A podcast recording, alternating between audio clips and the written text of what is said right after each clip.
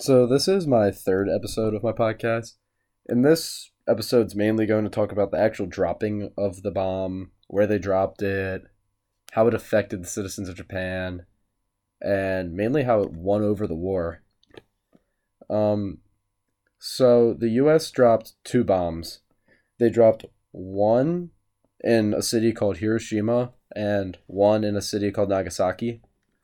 The bomb dropped in Hiroshima was dropped on August 6th, 1945. It came from a B 29 bomber plane called the Enola Gay. This was the Little Boy, which is the uranium based design bomb. And it had a pretty large effect.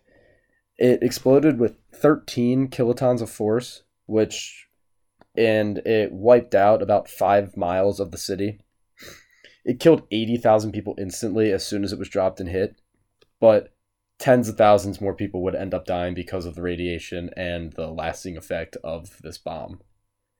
The but the Japanese ended up not entirely surrendering after they dropped that. They probably didn't expect the US to drop another one, but since they didn't surrender right away, the US felt the need to drop another bomb, which um, was dropped three days later after Hiroshima and they dropped it on the city of Nagasaki.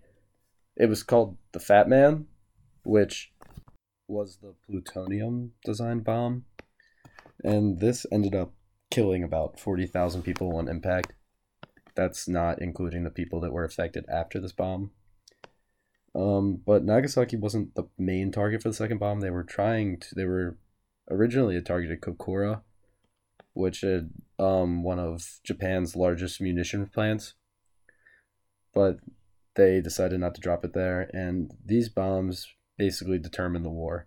It ended them, showed Japan that the U.S. was dominating them, and that Japan should not want to fight the U.S. anymore because it would not go well for them.